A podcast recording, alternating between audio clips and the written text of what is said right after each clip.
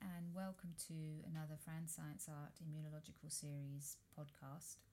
In this podcast, I want to just have a little summary on the effect of uh, xenobiotics, that is, foreign molecules, foreign toxins, on our immune system. And in doing so, I'm just going to have a brief recap about our T cells, our B cells, our innate and adaptive immune systems.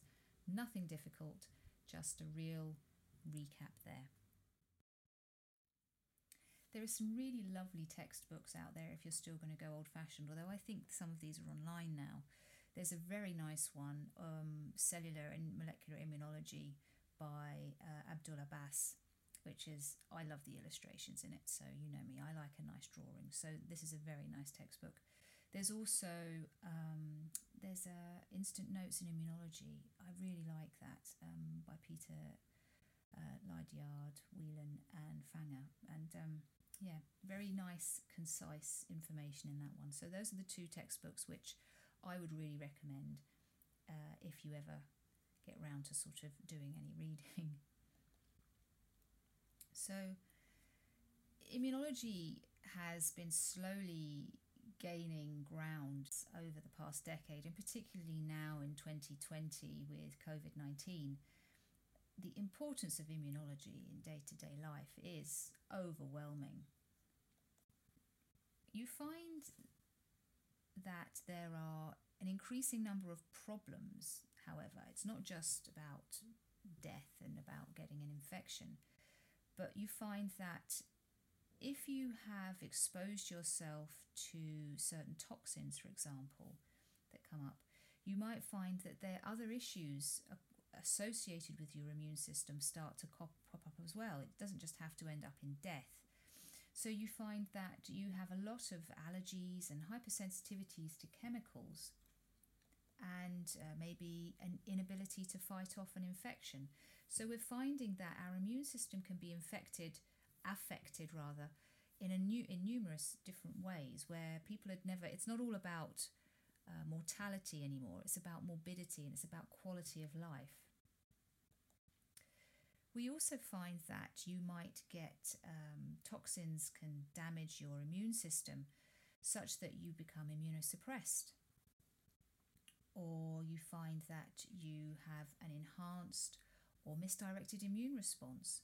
So you promote allergy, inflammatory, and autoimmune diseases and you find that you might become chronically asymptomatic. And that what that means is that you have no symptoms because you are immunosuppressed. Um, and you might not be able to generate cytokine responses. So, what we find is that sometimes people feel a little bit under the weather after they've been exposed to something that's quite toxic to them, and they don't really know what it is. And it could be because it's actually affecting your immune system.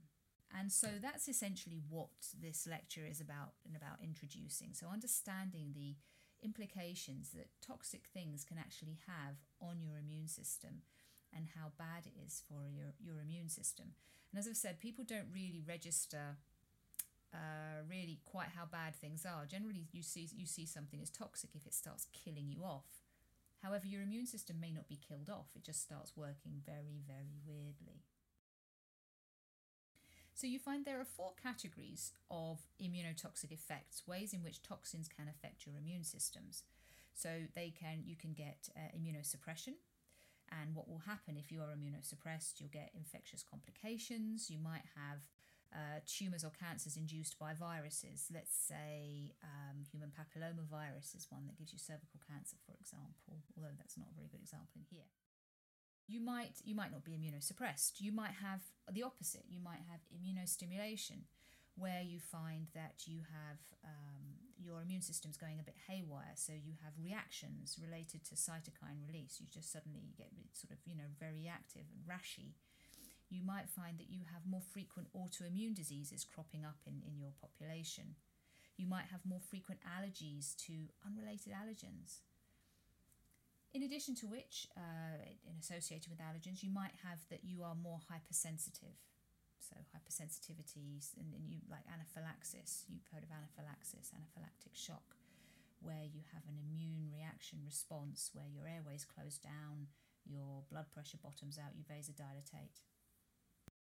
And you might also find that you have uh, a degree of autoimmunity where you have autoimmune reactions or organ specific autoimmune reactions. So, either in the whole body or in sort of specific to organs. An autoimmune disease, for example, is multiple sclerosis or rheumatoid arthritis. These things, these uh, sort of autoimmune diseases, all of these, immunosuppression, immunostimulation, hypersensitivity, and autoimmunity can be created by things within our environment that have a negative impact on us. This uh, can be shown, for example, if we look at health problems following exposure to chemicals. And this is from a sort of a nursing uh, site that had a look at all of the chemicals that um, the nurses were exposed to. So, this includes uh, medications, cancer drugs, uh, housekeeping chemicals, latex, and the associations within this, whether they were highly exposed or not very exposed um, to these things, and their incidences of cancers, of asthma, and of miscarriage. And all three of these come under the umbrella of immune system dysfunction. So, our immune cells, the reason that, that this happens is because our immune cells reside in virtually every tissue and organ of our body and they exert regulatory influences over the function of the organs in which they reside. So it's a bit like the puppet master. And if you're not concerned only with an immediate death as an outcome when we're looking at t- how toxic something is, but also protection against a lifelong chronic disease, the immune system as a toxicological target will move to the top of your list. There are two specific properties that your immune system has which makes them vulnerable to chemical or physical insults. The first is that the immune system develops actually rather late in life. So your thymus, remember your th- your thymus is this little sort of uh, sort of bow tie shape area that's sort of just um, on your chest uh, underneath sort of your sort of tracheal bit there. And this develops last and, and at least until puberty and immune components within it are continuously renewed, for example, granulocytes.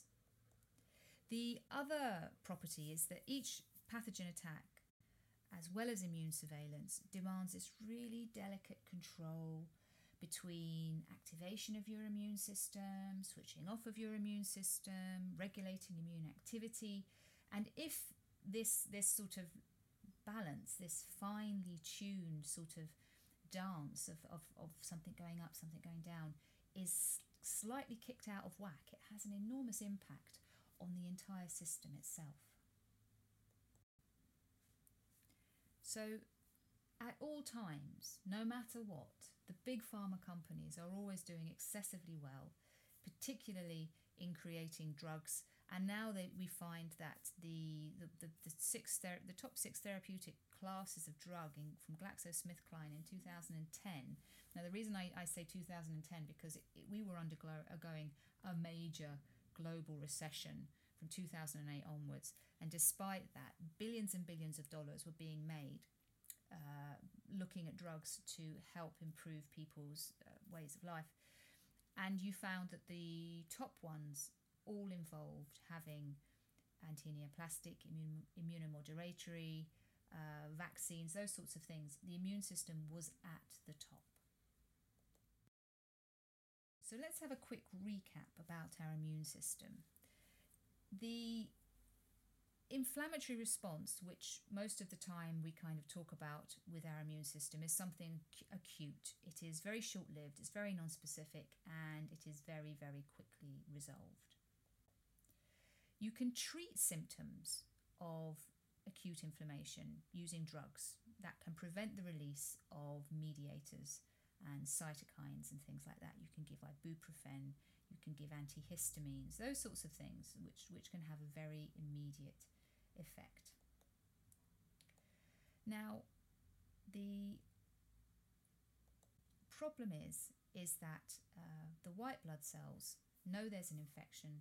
They can migrate to the site of injury chemotactically and then they can release all of these mediators. However, the problem is the issues you find is that the immune system is not confined to an organ system but is decentralized. So that when you have, uh, say, for example, you cut your finger, you might find that you have pain radiating throughout your body. The primary and secondary lymphatic organs, and also your circulating immune cells, that is your immune system, and it's everywhere. So you will have a knock on effect experienced by your entire body. We've also got the uh, innate and adaptive immune system, and in higher organisms, there's this older immune system, and it's working, it's more evolved, and it's a system that's working in concert with the adaptive immune system. So, what you find is that the effect of xenobiotics, which is sort of foreign chemicals to you and me, they can push the normal function of your immune system right off balance and cause an immunosuppression or an immunostimulation. So anything, even with, you know, so even just having a, localized inflammation, um, that is going to be aberrant. That's going to be dysfunctional if your immune system simply doesn't it doesn't work well. So let's just recap the normal function of our immune system key cells.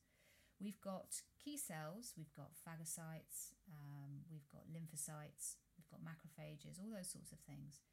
And in addition to the, the cells we have, we have we always talk about molecules and receptors on the cell that are the difference between life and death.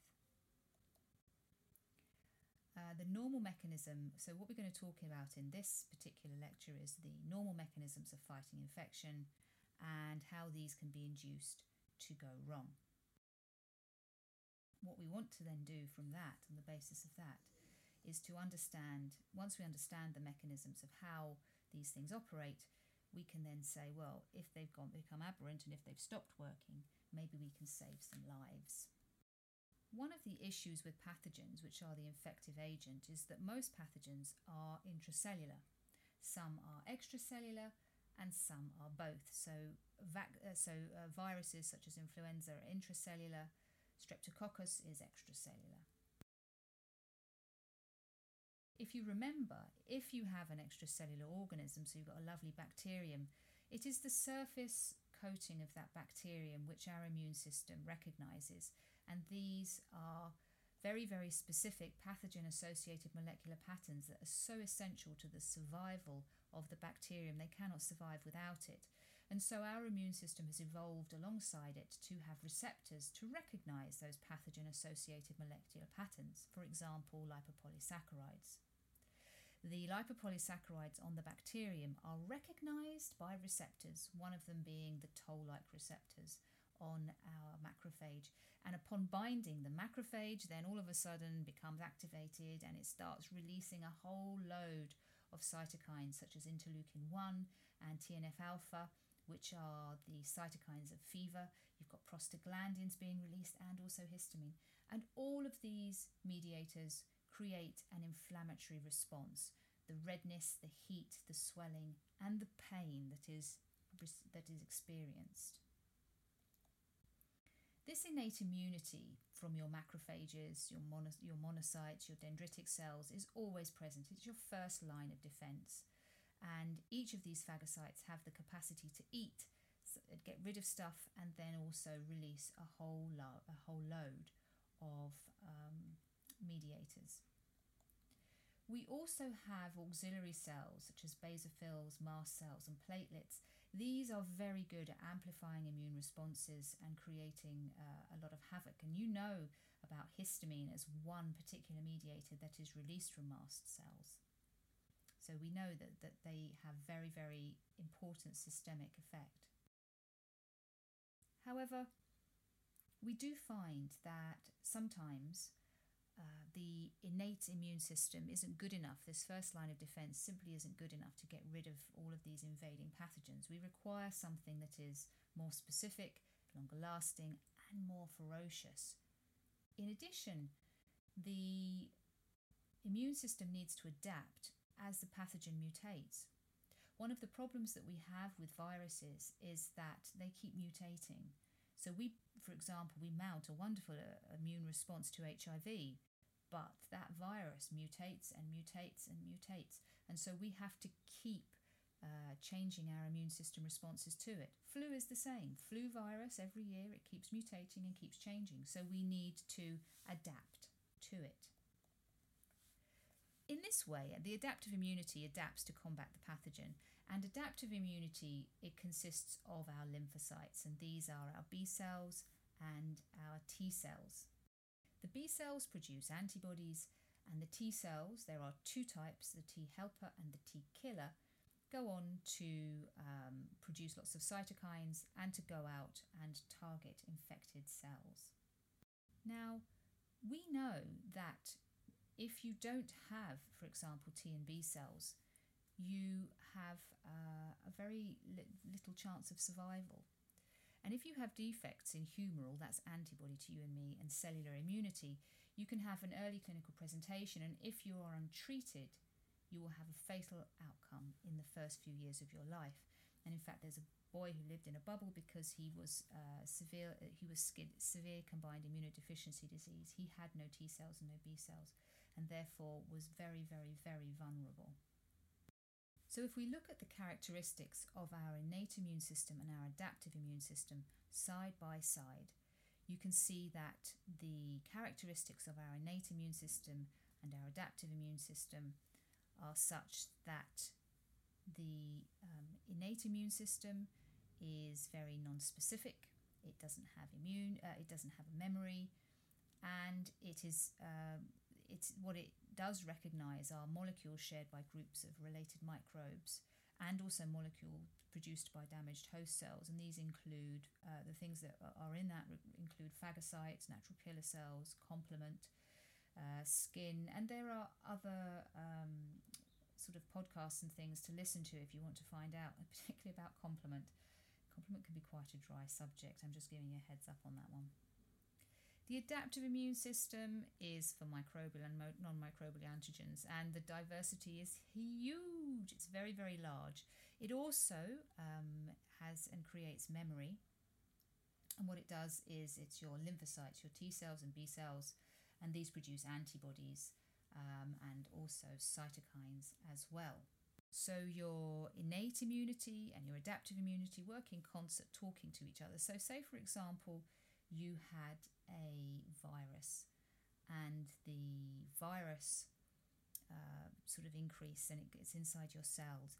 You really need your innate immune system isn't really going to do very much you do find that we need we mean in this in instance innate immunity is a very non-specific response if you have a virus you will find that you will get uh, interferon production um, because the virus will come and your cells will produce an infected cell will produce type 1 interferon and that will bind to adjacent cells and put them into an antiviral state so they have a sort of a force field around them so the virus can't enter them.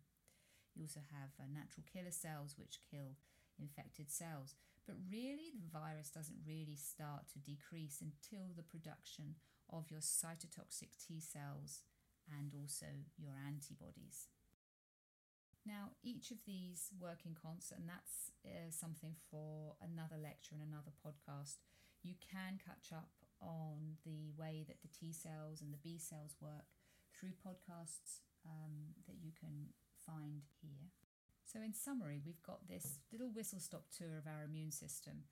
And the point is from this is how toxins and other things in our environment that can essentially can cause dysfunction of our immune system and actually create immune dysfunction diseases.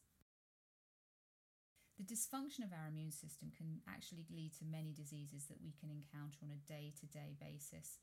And because there are our two types of immunity, our innate immunity, which is the first line of defense, and our adaptive immunity, they work very tightly in concert with each other, and each one of them has developed independent mechanisms for recognizing foreign bodies. Multiple cells are involved in each of these stages, that release multiple mediators. The toxins at the can can affect the immune system um, at any one of these sites of of immune activation, or immune action. So it could be affecting something at the cytokine level, at the cellular level, at the production of the cells, within the lymph, within the thymus, within the development. All of these things can actually be targeted. And because of this, uh, it's very difficult to actually know how uh, something that is immunotoxic can maybe behave or act specifically. It becomes very, very clouded and very, very difficult. So that's a, vi- a response to a virus, and you, you can see that responding to a virus involves your innate system working tightly with your adaptive immune system, and you need those innate immune cells to talk to your adaptive immune cells. And so you find that dysfunction in any one of those parts of the immune system, and there are many layers, can lead to a lot of immunological diseases um, that we encounter on a day to day basis. So, to quickly recap, we've got these two types of immunity the innate immunity, which is the first line of defense, and our adaptive immunity. Each one of these has developed independent mechanisms for recognizing foreign bodies. Multiple cells are involved, releasing multiple mediators, and something uh, toxic can affect, a xenobiotic it's called, can affect the immune system at any one of these many sites of immune activation. So I hope you've enjoyed listening to this immune introduction and join me next time when we talk a little bit more about our immune system. Thanks for listening.